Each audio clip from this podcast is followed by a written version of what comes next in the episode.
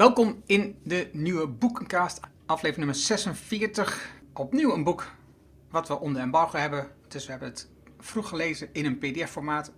Maar daarom krijg jij nu alvast deze boekbespreking van ons. En dat kan omdat we het al gelezen hebben. En ons en wij, dat zijn aan de ene kant Tom van Lubbe. Welkom Tom. Hoi Erno. En aan de andere kant Erno Wanning. En het boek dat heet De Blauwe Fabel, geschreven door Ties Joosten. En het boek is een eerste, zeg ik dat goed, een eerste uitgave van Follow the Money, toch? Ja. Ja. Dus Follow the Money is een nieuwssite met vrij grondig onderzoek, eh, onderzoeksjournalistiek, wat zij doen op verschillende onderwerpen, veel rondom financiële onderwerpen. En ze hebben een onderzoek gedaan naar KLM en daar is dit boek uit voortgekomen. Ties Joost die volgt de KLM al een jaar of vijf of zes geloof ik, ehm, vanuit het financiële oogpunt. En daar is dit boek uit ontstaan. Eerst dat artikel en, meerdere artikelen en, en, en nu dit uh, boek. Het ondertitel, die is al gelijk uh, interessant. Waarom we de KLM al een eeuw lang tegen elke prijs in de lucht houden. Natuurlijk, het zegt al wat, de blauwe fabel. Een fabel is natuurlijk, dat geeft ook al wat aan waar dit boek over gaat. Maar het is een, echt een super interessant boek, vond ik zelf. Het is echt een boek vol met de geschiedenis over een bedrijf wat we allemaal kennen. En, en waarschijnlijk heb je er wel een keer mee gevlogen. Maar uiteindelijk is de vraag: is dit nou een bedrijf om trots op te zijn als Nederlander of niet? Dat is dan denk ik een spannende vraag waar je tegenaan loopt. En nou ja, ze hebben elf hoofdstukken. Ik ga niet al die hoofdstukken opnoemen. We lopen er voorzichtig doorheen. Maar het is wel mooi om de geschiedenis van wat veel mensen noemen ons nationaal trots, de blauwe zwaan. De, alleen al dat stuk is alleen al super interessant. Als je, als je geïnteresseerd bent in het bedrijf, is alleen dat stuk al super interessant om te ontdekken. Waar komt eigenlijk dit bedrijf vandaan? Hoe is het ontstaan? Wat is allemaal gebeurd in die tijd? En tegelijkertijd geeft het boek een beeld vanuit de geschiedenis waarom de overheid er vandaag nog steeds zoveel geld in pompt. Wat vond jij in het kort van het boek? Ja, ik moet eerlijk zeggen dat ik al heel lang hele gemengde gevoelens heb bij KLM. Wat zeker versterkt is in de coronacrisis. En dat heeft eigenlijk, daar komen we naar de hand, waar gaan we dieper op in. Maar enerzijds de zelfverzekerdheid, om het maar even heel uh, neutraal uit te drukken van de KLM. In de huidige tijden van de grootste crisis die wij als mensheid moeten oplossen. Als we willen dat er nog een wereld over is voor onze kinderen en kleinkinderen. De zelfverzekerdheid waarmee KLM eigenlijk het belastinggeld weet te incasseren. En het tweede punt is de volledige bandbreedte van het hele politieke spectrum wat dit accepteert. En dat is iets wat ook in dat boek terugkwam. Dus ik vond het een uitermate leerzaam boek. Ik kan het iedere Nederlander aanbevelen te lezen. Omdat er heel veel in staat waarvan ik helemaal geen weet had. En wat gewoon heel belangrijk is, eh, als je bijvoorbeeld ook met, met mensen of met, met medelanders praat over de KLM. Omdat gewoon heel veel kennis, die had ik eerlijk gezegd helemaal niet. Dus ik vind het een super interessant boek. En ik vind het ook interessant dat het enerzijds een combinatie is van allemaal. Het is eigenlijk gewoon in een historische tijdlijn is het boek opgebouwd. En ja, waarschijnlijk is het allerinteressantste hoofdstuk, maar dat ben benieuwd wat jij ervan vindt. Dat is waarschijnlijk hoofdstuk 11. En dat hoofdstuk heet De grootste crisis komt nog. Uh, ja, zeer, zeer, zeer interessant geschreven. Dus uh, meteen al vooraf absoluut aanbevelen. En even dan om af te sluiten, even dit stukje even af te sluiten met eigenlijk ook het laatste stuk uit het boek, uit de epiloog. Daarin haalt hij, kijk hoor, wat was het ook alweer? Een uitspraak uit van Elbers, recent dus. De verduurzaming van de luchtvaartindustrie willen we financieren door meer te vliegen. Ja, dus. En, dat is toch. Hoe dan? Sterk let op de kosten en tegelijkertijd zoveel mogelijk vliegen. Ik snap er echt helemaal niks van. Maar goed, we gaan daar in het boek op terugkomen. Maar ik, nu je dat net zo zei, dacht ik, eh, ik moest gelijk aan zijn uitspraak denken. Ik denk, dit is toch echt de omgekeerde wereld.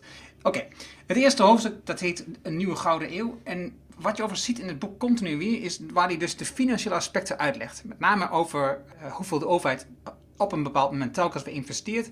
En hoe bijvoorbeeld dan bijdragen, de, de, het, hoeveel, hoeveel aandeelhouderschap de overheid nog heeft, hoeveel zeggenschap, verwaart het of juist enorm toeneemt. Dat, dat laat hij telkens weer zien. Telkens weer, en dat is ook heel apart, is toch op een manier is degene die op dat moment financieel verantwoordelijk is in de overheid, in staat om dus geld los te praten van de overheid. Vaak op een hele sneaky manier.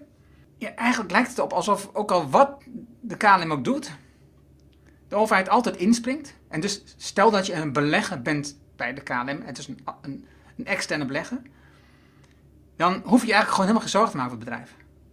op het moment dat het dreigt failliet te gaan, springt de overheid in. Ja. Dus je kunt met een heel gerust hart beleggen in de KLM, no problem, want de belasting betalen, dat is de overheid. Uiteindelijk betaalt toch.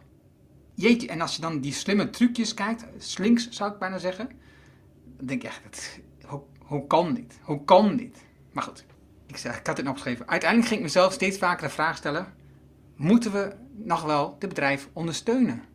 Moeten we nog wel de koninklijke en die hele industrie ondersteunen? Maar goed, daar komen we op het einde het hoofdstuk al op terug.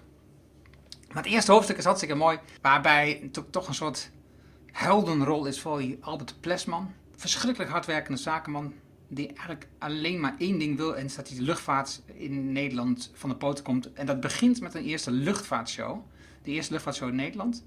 En het absurde is dat hij dus, ondanks alles wat er gebeurt, want hij gaat nou op de eerste dag dat die luchtvaartshow is, uh, was bedoeld dat iemand zou ik weet niet wat de naam van die vliegenier was, maar die zou, er was een Engelsman die zou aankomen en die zou landen. Maar dat ging mis. Hij verongelukte, die piloot overleed. Dus eigenlijk was het een heel groot drama. En op een manier weet die Plesman het om te buigen en wordt de show nog steeds een gigantisch succes. Het is echt een harde werker. Ik vond het ook wel bijzonder, die um, Nederlandse industriëlen, die uh, namen die dagen Cor van Aalst, Frits Ventener van Vlissingen, nou die kennen de meeste mensen wel, Anton Kruller. Die zijn eigenlijk, dat zijn eigenlijk de mensen die uiteindelijk besluiten dat het er moet komen, dat, dat, het moet gebeuren, dat er een ehm, KNL, VVL moet komen, uiteindelijk wat dat dan de KLM. En het grappige is, dat doen ze eigenlijk uit een gigantisch persoonlijk belang. Want zij hebben belangen in Nederlands-Indië, voormalig Nederlands-Indië. Ja, als daar een vliegtuig naartoe gaat, dan kunnen zij veel eerder bij hun plantages, bij hun slaven, bij hun arbeiders komen. Ja, dat is eigenlijk, dat is eigenlijk waarom het ontstaan is een beetje. Dus zo heb ik het maar gelezen. Wat, uh, wat heb jij over dit stukje wat je echt bijzonder vond? Ja, wat interessant is, is dat Plesman gewoon een, een, iemand van eenvoudige kom af was. Die ja, gewoon een hart voor de, voor de vliegerij had. En de kapitaalverstrekkers die zagen dat het een ambitieuze man was. En hij bereid was zijn hele hart en ziel daarin te stoppen. En hebben hem in principe ondersteund. En, het, en Plesman was iemand die wist ik overigens ook niet. Ik bedoel, ik ben in Den Haag opgegroeid, dus ik ken dat. Ik ken Plesman, de straat die naar hem heet en het oude KLM-gebouw. Dus ik, ik, zat daar in de buurt op school, et cetera. geen, geen benul van de man voor de rest. Maar ja, dat was eh, toch een beetje, hij is een van de grote helden. Hè? Anthony Fokker en zet ze er allemaal naast, Anton Philips. En zo, het is een van de grote helden. En ik wist er helemaal niks, niks van. En precies zoals jij beschrijft, er zijn dus rijke industriëlen die zien dat, dat je hem wel geld kunt geven. Wat overigens helemaal niet zo anders is dan tegenwoordig als het om private equity gaat. Waar ook iedereen zegt, ja, eerst het team, eerst de ondernemer en dan het idee. Dus je moet echt het vertrouwen hebben in die ondernemer. En dit is een heel klassiek voorbeeld van iemand die met een enorm elan en een enorme drive heel veel durft. En dan, ondanks het feit dat Nederland helemaal dat vliegtuig niet heeft uitgevonden, dus die vliegshow naar Nederland krijgt, dat allemaal van de grond krijgt en eigenlijk alles uitstekend weet te bespelen van de pers, financierders, overheid, et cetera, et cetera. Dat wordt allemaal beschreven. Het is ook weer een beetje een soort jongensboek, eh, dat eerste gedeelte, eh, ja, waar je toch eigenlijk gewoon met een, met een mengeling van bewondering en verbazing eh, naar zit te kijken. En wat, wat eigenlijk ook gewoon lekker wegleest.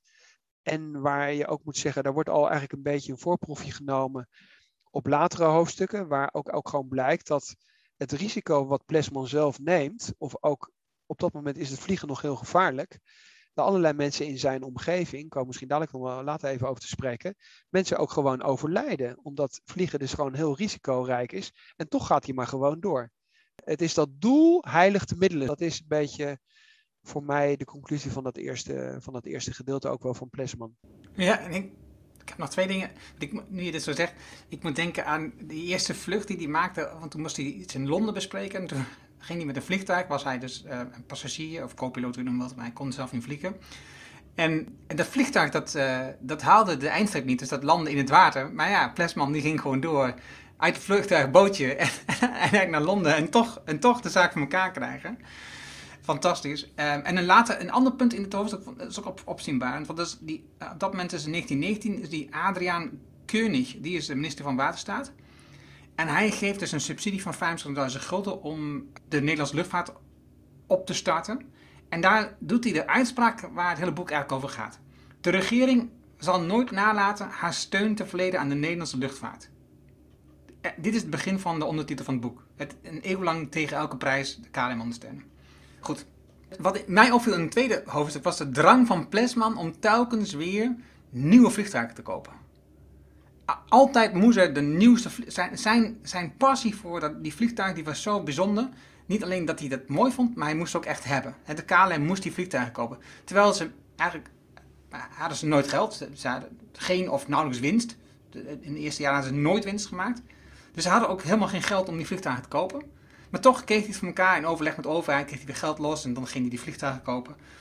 En eh, in een moment was het ook bijzonder in dat hij dus een vliegtuig kocht uit Amerika, terwijl we hier gewoon Nederlandse fokken hadden. Hij ondersteunde dus gewoon de eigen luchtvaart niet eens. Hij, was, hij wilde gewoon de nieuwste toestellen. En een andere drijfveer van Plesman, die ook in het hoofdstuk mij kwam, is het, het aantal vliegroutes. Hij moest en zou het aantal vliegroutes blijven, blijven uitbreiden. Het moest steeds meer worden, terwijl het gewoon soms niet eens betaald kon worden. Dus ja, dit was wel bijzonder. En dan zie je ook in het hoofdstuk zie je ook een stuk over de Tweede Wereldoorlog, waarbij uh, nou ja, het eerste hoofdstuk dan denk je, zegt ja, met verwondering en verbazing, maar dit hoofdstuk dan krijg je toch wel af en toe een beetje pijn als je die geschiedenis leest, hè, dat je dus, hij repareert Duitse vliegtuigen en krijgt ook gewoon betaald. Nou, niet hij, maar de KLM doet dat dan. En net als de NS betaald krijgt voor de transport van de Joden. Eh, zijn zoons vliegen, maar die vliegen voor de Galliëren. Hij helpt de Duitsers, met, maar zijn zoons vliegen bij de Galliëren. De ene zoon overlijdt in Calais. die wordt uit de lucht geschoten door Duitsers. Het is, het is echt een raar verhaal. Aan het einde van de oorlog komt hij gevangen te zitten, want ze hebben een vliegtuig gestolen van, van Schiphol. Um, heeft daar niks mee te maken, maar hij krijgt, hij krijgt wel een gevangenschap. En, en dat is ook wel weer een fantastisch moment om die gedrevenheid van te zien. We zien een paar momenten van brieven en zo wat hij doet. De hele dag is hij bezig plannen maken voor als de oorlog voorbij is om, om Schiphol en KLM weer, op, weer los te trekken. Dat is zo'n gedreven man. Ja, wat ik interessant vind in dat hoofdstuk is, hij zit daar geloof ik gevangen, als ik het goed in mijn hoofd heb. Want ik, ik vind het altijd heel vervelend als ik op zo'n iPad zit te lezen, dan Anders zou ik even een post-it op die bladzijde ertussen hebben gedaan. Maar daar heeft hij ingedeeld eh, wat hij op welk half uur van de dag doet. Dus er staat dan bijvoorbeeld, noem maar wat, kwart over acht, half uur uh, over vliegtuigen lezen. Of, uh, en zo staat, zo staat die hele dag staat ingedeeld. Het is, als ik het goed in herinnering heb, gewoon oorlog. En daar is hij mee bezig. En houdt secretaresses aan het werk, et cetera. Het is, dus het is een volledige fanaat ik kan het helemaal niet inschatten of je op dat moment in zo'n oorlog wel of niet de vrijheid hebt te zeggen van ik repareer die Duitse vliegtuigen niet. Maar hij is volledig bezeten, die hele oorlog ook bezig al, wat is er na de oorlog. En hij is ook de eerste na de oorlog die meteen naar Amerika gaat en dan, uh, ik weet niet wel, waar dat precies zit, maar waar die dan, men weet niet of dat, of dat überhaupt daadwerkelijk gebeurd is, waar hij het voor elkaar krijgt dan de afspraak te maken met Truman. En hij wil als eerste die vliegtuigen van Lockheed, eh, is het geloof ik, hebben omdat voor de oorlog daar al een soort aanbetaling is geweest voor die ontwikkeling. Dus hij is alleen maar als een absolute fanaat mee bezig. Het gaat alleen maar over vliegen en over het nieuwste. Maar het is dus helemaal niet de ondernemer die een bedrijf wil opbouwen waar omzet min kosten is winst uh, klopt. Nee, daar gaat het helemaal niet om. Het gaat alleen maar over. Het, eigenlijk is het gewoon een vliegfanaat. En de KLM is eigenlijk alleen maar een, een instrument zijn eigen fanatisme te realiseren. Zo is het eigenlijk uh, valt het te lezen. Technische nieuwe vliegtuigen zijn interessanter omdat het weer iets nieuws is. Dat is eigenlijk uh, de strekking van dat verhaal, zou ik maar zeggen. En, en één opvallend andere dingen aan het hoofdstuk 2 is ook hier zie je de eerste keer dat de internationale luchtvaart afspraken gaat maken met elkaar. Die alles weg hebben van marktregulering. Dus wat, officieel niet mag, dat gebeurt gewoon in de luchtvaart. Het is absurd dat het dan al gebeurt en dat het nog steeds niet gestopt is in, in feite. Ja, dat vind ik misschien een van de allerinteressantste uh, stukken in het boek. Waar de details niet van kende, maar dat KLM dus een van die oprichters van die IATA is. Wat eigenlijk gewoon een monopolistische organisatie is, nou, monopolistisch is het nog niet helemaal, want het is, geen monopolie, maar het is, het is gewoon een kartelafspraak. Net zo, het is beetje vergelijkbaar met de OPEC eigenlijk. Daar zat ik eigenlijk aan te denken toen ik de IATA zat te lezen. Waar eigenlijk gewoon keihard met elkaar de vliegroutes worden afgesproken en de prijzen. En wat heel lang heeft gegolden.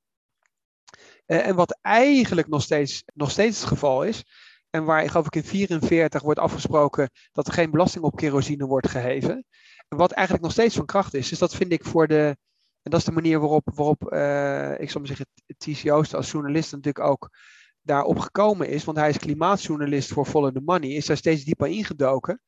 Waarschijnlijk werd het onbegrip over, over dat die situatie nog steeds voortduurt, steeds groter. En dat is iets wat je, waar je als lezer wordt meegenomen in dat boek.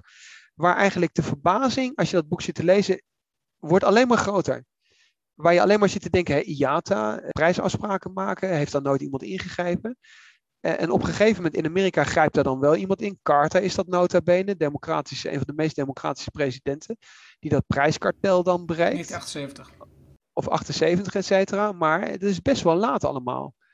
En die uh, afspraken over kerosine die niet belast is, dat is nog steeds het geval. En de luchtvaartindustrie is nog steeds buiten alle klimaatafspraken, wat uiteindelijk eigenlijk ongelooflijk is.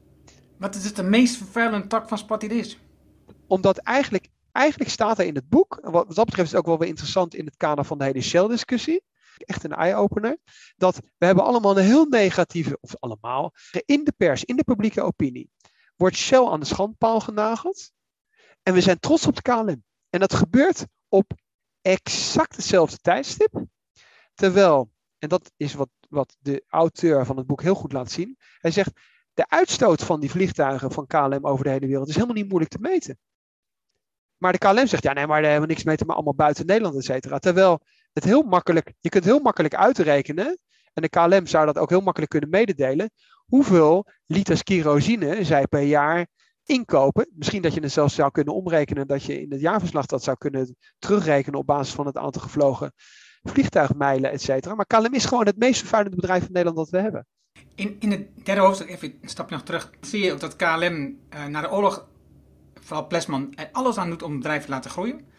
Hij heeft de wind een beetje mee op dat moment, want vliegen blijkt de enige echte goede, betrouwbare manier om vervoerd te worden. Omdat uh, de wegen en de rails zijn allemaal een stuk geschoten, dus vliegen kun je vrij snel herstellen. Je kunt de landingsbanen kun je snel herstellen en dat doet hij dan. Hij doet dat met succes. Dat is het eerste moment ook in 1946 dat ze een bescheiden winst maakt. Mede te danken aan dat ze dus bijvoorbeeld ex-naties helpen om te vluchten naar Zuid-Amerika. Waar een heleboel andere landen mee eens zijn. Overigens, wat ik nog vergeten te zeggen was, wat ik ook interessant vond, dat dus die Frits Ventene van Vlissingen, op het moment dat dus KLM die Duitse vliegtuig ging proberen, die was daar niet mee eens. Die is uit, uit die samenwerking gestapt op dat moment. Die was meer zegt nee, dit, dit, dit gaat mij te ver. Dus dat vond ik wel een goede ding, dat moet je toch even weten. En wat hij, waarvoor dat zo belangrijk is, dat, dat vliegen in 46 weer, is ook weer het herstellen van de orde in Indonesië. Ook dat is weer een moment waarbij je ziet dat we bezig zijn met ontdrukking. En de KLM die is daar gewoon een sponsor in. Die zijn daar gewoon bij betrokken om dat te organiseren. Dat kan je wel anders zien, maar het is gewoon, het is gewoon zo. Ze proberen dan met een PR-stunt een aantal journalisten uit Amerika dat die een goed verhaal schrijven dat Indonesië echt nog wel onder het Nederlandse beleid moet blijven vallen. Ja, en dat eindigt in een ramp. Het vliegtuig met die journalisten die stort neer in Bombay. En op die terugvlucht, van, want hij, die zoon van hem die heeft dat vliegtuig daarheen gebracht met die journalisten. Um, en hij pakt hetzelfde vliegtuig terug zonder journalisten, gaat weer naar Nederland. En hij stort, dit is dus de tweede um, zoon van hem die overlijdt in de luchtvaart, die stort neer, ik dacht in de Middellandse Zee uit mijn hoofd. Ja, in de buurt van Italië, ja. Dus dat vliegen, dat is een enorme passie van hem.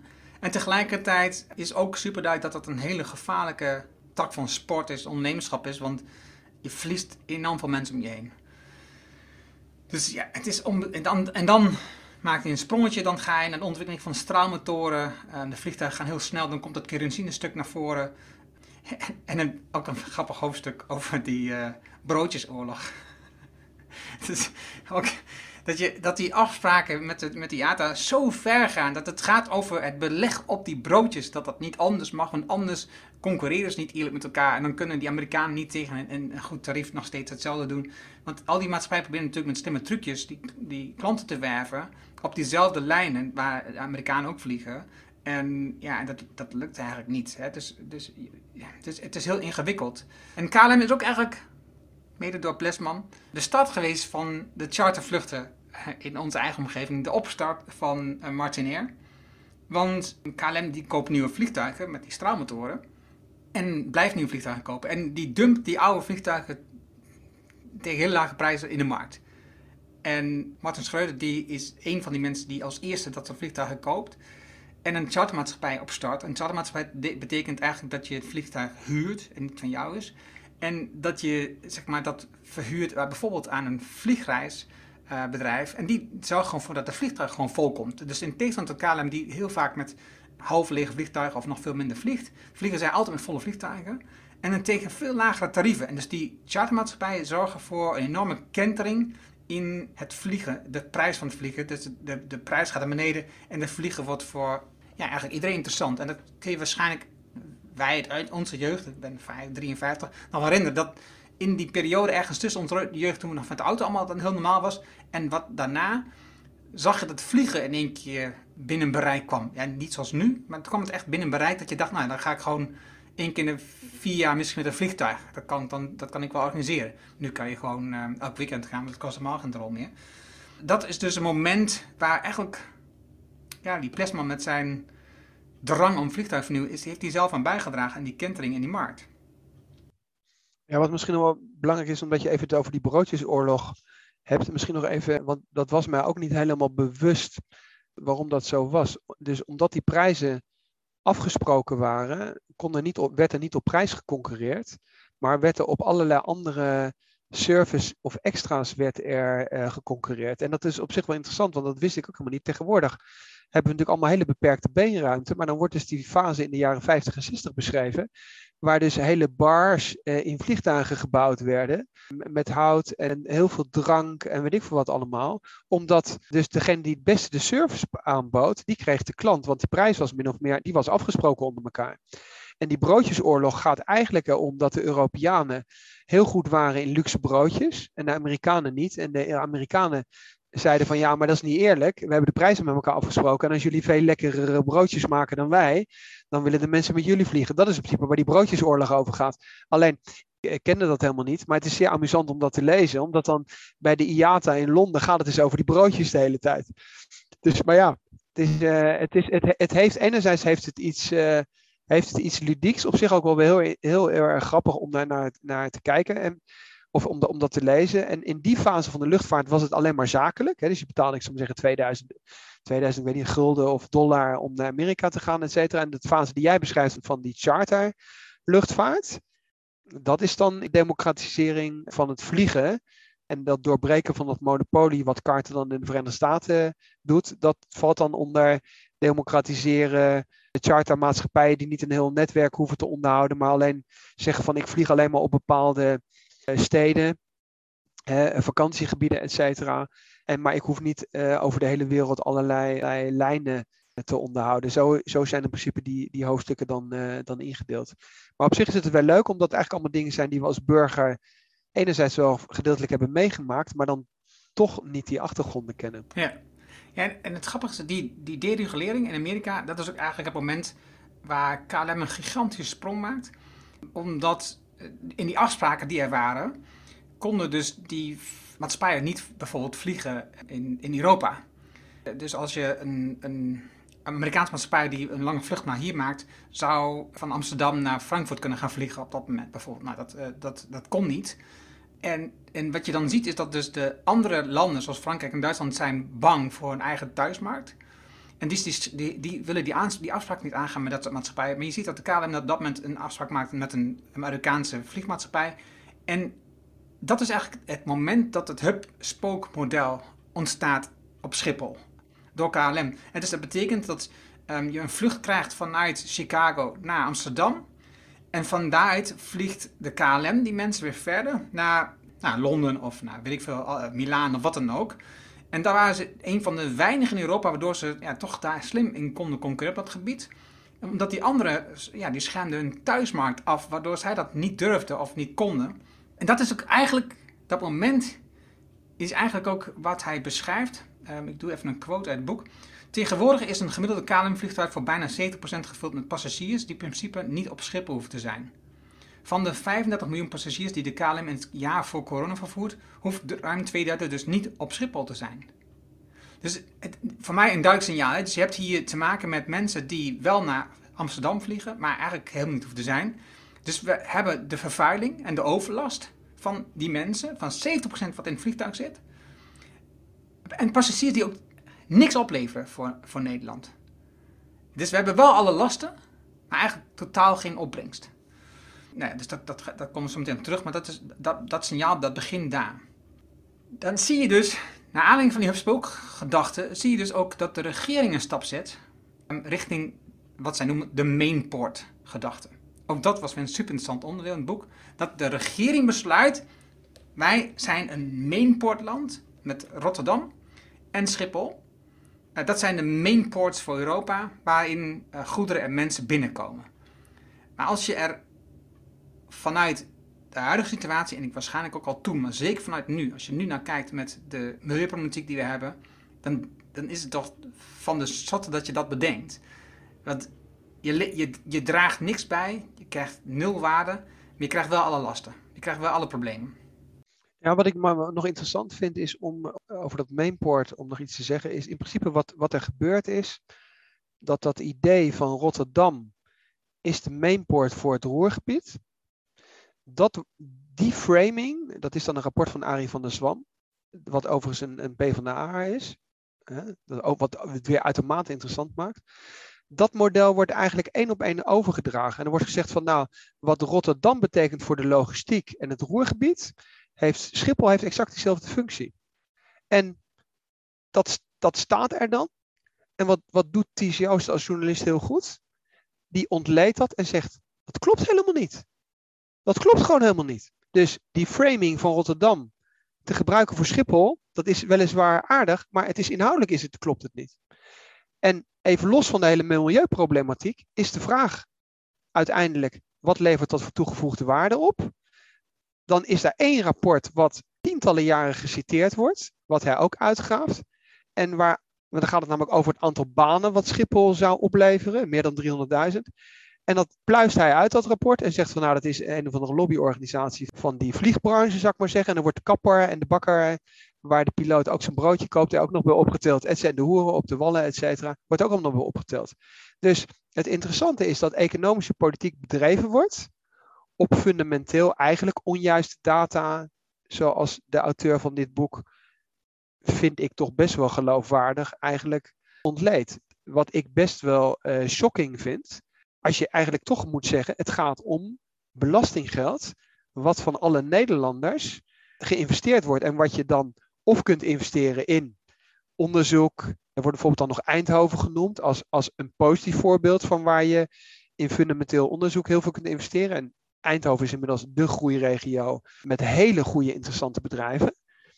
En de auteur gewoon laat zien, ja, dat, dat, dat klopt dus eigenlijk helemaal niet. En waarom vindt hier eigenlijk geen discussie over plaats? wat er met belastingcenten gebeurt en wat belastingcenten als investering naar de hand opleveren of juist niet opleveren. Ja, ja en, en dat grappige, want het getal van 300.000, dat, dat, is, dat, dat zingt al heel lang rond.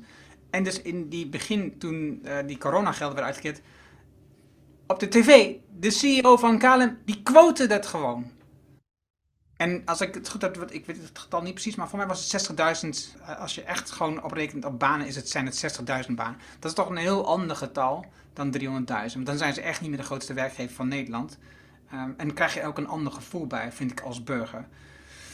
Maar ik vind, ja, je verwoordt het goed. Ik ben het helemaal met je eens. Dan ontstaat langzaamaan uh, zoektocht naar een partner in Europa.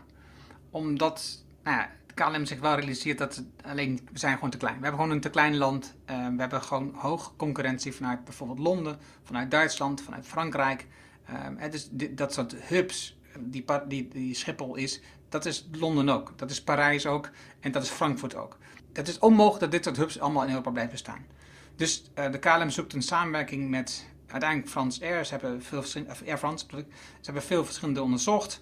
Ehm, ook, in die gesprekken, wat je daar leest in het boek, is, er gebeuren absurde dingen gewoon. Maar goed, we gaan het gesprek aan met Air France en uiteindelijk gaat er ook een huwelijk plaatsvinden.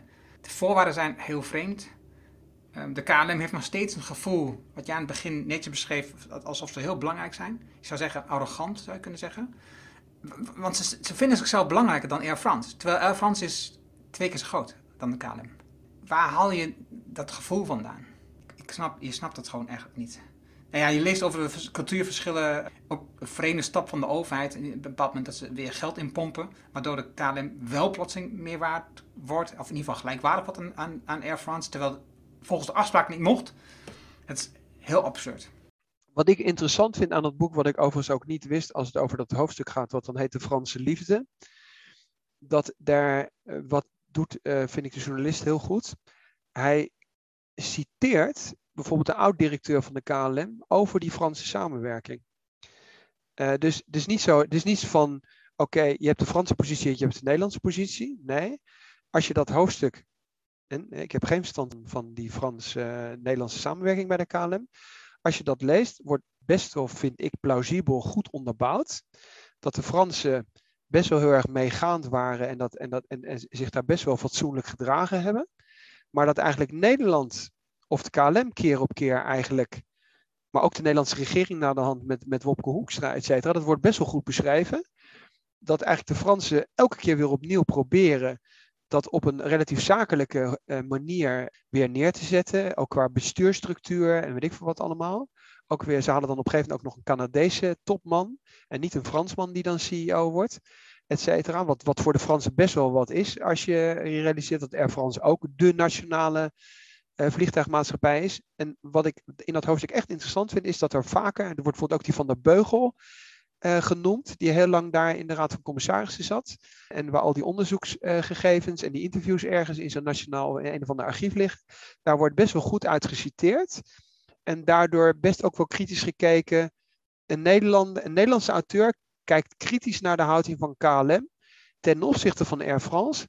En laat dat niet door Fransen bevestigen. Hè, volgens het motto van: ik laat een Fransman zeggen dat de Nederlanders arrogant zijn. Nee, de manier van onderzoek is: ik vraag, ik kijk naar Nederlanders die in die KLM een rol hebben gespeeld en laat hen uh, hun mening geven over de manier waarop KLM daar ageerde. En dat vond ik, uh, dat vond ik een zeer interessant uh, en verhelderend hoofdstuk, moet ik zeggen. Ja, nou dan breekt, eerst krijg nog het, het vechtpaar, maar dan breekt corona uit. En, en, en gooit alles natuurlijk in de war. Dat weten we ondertussen alles van, maar ook in die vliegwereld is het natuurlijk absurd, want alles ligt stil. De KLM krijgt 1,2 miljard NOW-geld van de overheid. En Ties gaat dan vanuit Follow the Money gaat hij verder het onderzoek in en hij vindt dus dat er, hij vindt dus uit dat er de staatssteun um, gaat naar gespecialiseerde dienstverleners in belastingparadijzen. Op het moment dat de hele economie onder druk staat, worden hier nog steeds spelletjes gespeeld. Het is ongelooflijk. er wordt een motie ingediend om, dat te stoppen. Zodat die partijen ook gewoon mee moeten betalen aan de redding van de luchtvaartmaatschappij. En niet alleen de overheid daarvoor optreedt. Er is overigens één partij die tegenstemt, de rest die was allemaal voor. Dus dat is het doel. Ja, voor democratie. Ja, ook, ja, de overheid in die periode doet een aantal dingen die financieel gunstig zijn voor de KLM. Op zich zacht gezegd, uh, wat vreemd zijn als je kijkt in de samenwerking met, uh, met Air France. Nou ja, en, dan, en dan komen we, wat je net al zei, bij eigenlijk het meest interessante hoofdstuk. Is dat we, zeg ik, maar in ieder geval dat de KLM en ook Schiphol het, de grootste crisis er nog aankomt. En die crisis die gaat over het milieu. Het bijzondere wat hij beschrijft is, als je kijkt naar de vliegtuigen zoals ze nu zijn, daar kunnen we niet meer veel aan optimaliseren. Het is, dus, ze zijn al geoptimaliseerd, je kunt daar niet zoveel meer winst mee behalen. En, het, de andere wat hij ook noemt, is je hebt te maken met, met, die, met, die, met de kerosine en dat dingetjes. Dat, met die uitstoot, die verbranding, dat, dat snappen we allemaal wel, dat stukje. Dat lijkt gewoon op een auto die ook een verbrandingsmotor heeft. En dat, ja, dat snappen we allemaal een stukje. Maar er is nog wat. De waterstof op een bepaalde hoogte zorgt voor nog veel meer effecten dan we in de gaten hebben. In de bovenste luchtstromen. Die effect hebben op de warmte toename in ons, in ons klimaat. Dus het is absurd En je ziet dat het vliegen het kan niet veel. Maar ook omdat we dus zo weinig winst hebben, uh, omdat het altijd al zo'n concurrente omgeving is geweest, zijn ze ook eigenlijk die maatschappij niet in staat om te investeren in nieuwe ontwikkelingen. We hebben helemaal geen ruimte om te investeren in die bedrijven. Dan moet de overheid dan ingrijpen, wat voorlopig waarschijnlijk gaat gebeuren. En ik komt in dat hoofdstuk en ook in, die, in het laatste hoofdstuk met een aantal suggesties wat ze zouden kunnen doen. Dus misschien kan jij een paar van die suggesties nog noemen. Hoe bedoel je dat? Met welke... Nou, wat, wat we zouden kunnen doen als verandering, uh, de houding naar de KLM toe. Ja, ik heb dat, ik heb dat even niet, niet paraat. Ik weet wel dat hij allerlei dingen opsomt. Hmm. Wat ik interessant vind in dat hoofdstuk uh, is van de grootste crisis komt nog. Is, en dat heb ik, heb ik er even bij, uh, bijgepakt. wat, wat ik het meest frapperende vind, en ik denk dat dat ook de reden is dat, dat de journalist uiteindelijk dan dat boek heeft geschreven, is dat dat die hele klimaatdiscussie, zowel door de KLM, maar ook door de politiek, volledig genegeerd wordt als het om de KLM gaat. Die journalist stond dat dan wel op wat je allemaal zou moeten doen. En dat is op zich ook allemaal niet zo, niet zo gek. Hè? Dus het gaat over kerosine en allerlei andere dingen, et cetera. Alleen wat ik veel frapperender vind, is dat Elbers heeft een interview gegeven op 17 december aan het AD. En de kop van dat interview was KLM-topman Berlijn met de trein uh, kost 7 uur, Milaan 13 uur en met het vliegtuig 1 uur. Dat in principe exact hetzelfde wat met die 300.000 banen gebeurt, weer herhaald wordt. het is helemaal niet zo dat, dat als je naar Berlijn gaat dat het 1 uur duurt, omdat je namelijk juist die reistijd moet rekenen. En als je dan een uur van tevoren op Schiphol moet zijn en je moet er naartoe, et cetera, dan valt dat dus bij heel erg veel dingen mee. In plaats van dat iemand zijn verantwoordelijkheid pakt voor de klimaatrol die zo'n bedrijf speelt, gebeurt het volledige tegendeel. En daar, daar ontstaat eigenlijk niet eens een publiek debat over. En dat is ten opzichte van Tata Steel en KLM inhoudelijk meer dan verwonderlijk. Dus misschien moeten we die link naar dat interview daar gewoon eens inzetten. Omdat Elbers, die overigens twee jaar jonger is dan wij, 1970 jaargang, eh, dan denk ik van, ja, in welke wereld leeft eigenlijk meneer Elbers? Dus hij zegt dan van, ik ben geen tegenstander van de trein, maar moet, het, moet een adequaat uh, uh, alternatief zijn.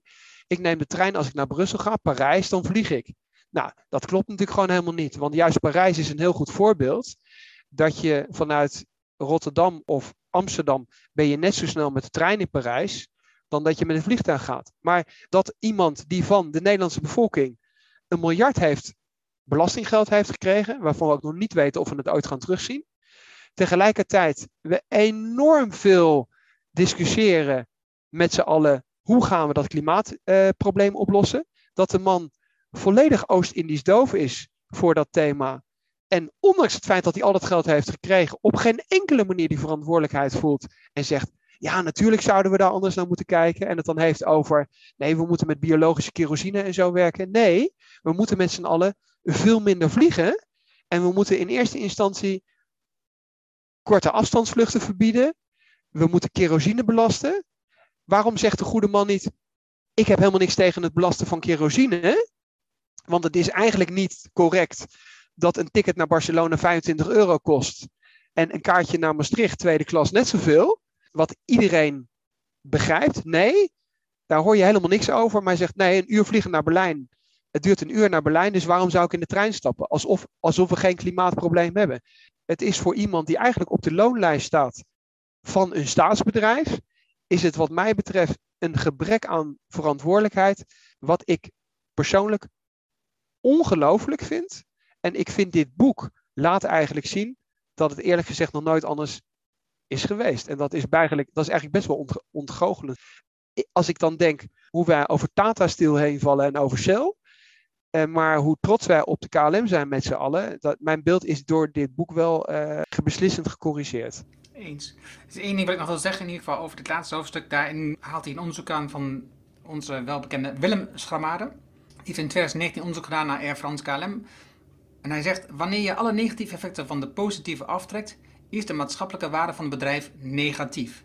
Het is gewoon een onafhankelijk onderzoek. Dus niet Wanneer je alle negatieve effecten van de positieve aftrekt, is de maatschappelijke waarde van het bedrijf negatief. Bij elk vliegtuig dat opstijgt, wordt financiële, ecologische en wellicht ook sociale waarde vernietigd. Wat willen we nog meer weten? Er is geen bedrijf in Nederland die veroorzaakt zoveel klimaatschade als de KLM staat in. Ik zou zeggen, dan hebben we toch gewoon het antwoord op wat de toekomst moet zijn van een KLM. Dat kan toch niet anders? Eh, voor mij Een super waardevol boek met verstrekkende inzichten over onze trots voor de KLM. Uit de geschiedenis, daar hebben ze ook een aantal dingen gedaan waarvan ik zeg, nou... En naar de toekomst toe. En een mooie uitspraak die ik daar in het laatste stuk ook las was, het is maar een bedrijf. Het is maar een bedrijf. Dat kan dus ook gewoon failliet gaan. Je hoeft het niet telkens weer te redden. Je kan het ook gewoon loslaten. Het is maar een bedrijf, jongens. Dat was mijn afsluiter. Dankjewel, Tom. Dankjewel, Erno. Dankjewel voor het luisteren uh, naar deze aflevering. En dankjewel voor de uitgever dat we het boek kregen van tevoren uh, om het te lezen. Ik vond het een geweldig boek om te lezen. En wat je al zegt, het heeft mij een duw gegeven in de definitieve richting van het beeld over KLM dat ik nu heb. Wat super helder is. Wat ik niet had op die manier. Ik had wel mijn twijfels, maar nu, nu weet ik het 100% zeker. En ik denk dat dat geldt voor iedereen die het boek leest. Uh, het is een heel aantrekkelijk boek om te lezen. Het leest makkelijk weg. Je leert heel veel van de geschiedenis, maar ook twijfelachtige aspecten over hoe we dit hebben in stand kunnen houden. Dankjewel.